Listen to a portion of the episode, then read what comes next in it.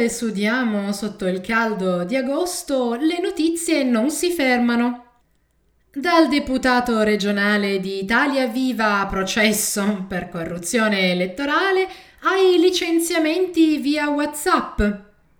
Dal papete a cui sequestrano 500.000 euro alle sparate vergognose di Durigon, per finire con il ritorno della gente betulla.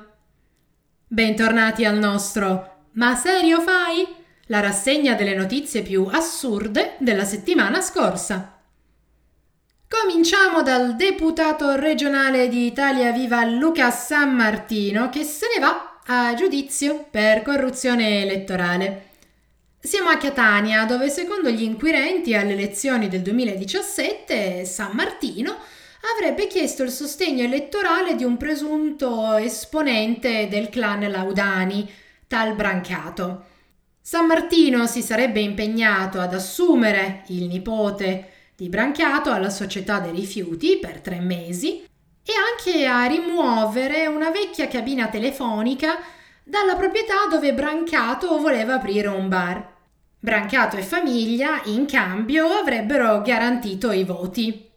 Promette molto bene, eh? Intanto attendiamo l'inizio del processo a gennaio. Ma continuiamo con gli esempi politici imbarazzanti della settimana. Il sottosegretario leghista all'economia, celebre Claudio Durigon, ne ha sparata un'altra enorme. Dal parco di Latina, dove Salvini stava tenendo un comizio, Durigon dice, e cito, «Il parco Falcone Borsellino? Intitoliamolo ad Arnaldo Mussolini». A Durigon, ma serio fai? Cioè, per te il fratello del dittatore fascista merita un parco? E proprio quello dedicato a Falcone Borsellino? Ma un po' di sana vergogna, mai? Salvini, secondo voi, ha detto qualcosa? Ovviamente no. È ancora lì a piangere per il sequestro di 500.000 euro al papete disposto dalla Guardia di Finanza. L'accusa è un classico all'italiana, evasione fiscale. Altra porcata della settimana, il ritorno dell'agente betulla a.k.a. Renato Farina nello staff del ministro Brunetta. Farina era un giornalista che decise bene di vendersi ai servizi deviati di Pio Pompa & Company per 30.000 euro. La gente betulla pubblicava notizie false sapendo che fossero false, realizzò pure finte interviste per depistare l'indagine sul rapimento in Italia di Abu Omar, rapito e portato in Egitto, dove la CIA poteva interrogarlo più comodamente, ecco.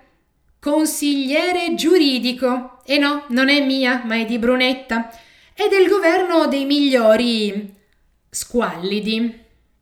A proposito di squallore, una novantina di dipendenti della logista hanno ricevuto il seguente messaggio WhatsApp. Buonasera, a seguito della riduzione delle attività nella data di lunedì lei sarà dispensato dalla sua attività lavorativa. Il trattamento economico verrà garantito con gli strumenti previsti di legge. Cordiali saluti. No, ma serio fate? Ma come si fa a licenziare via WhatsApp?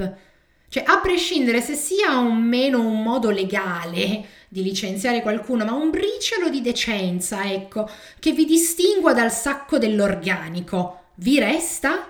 Pare proprio di no. E per questo, ma serio fai? È tutto. A presto!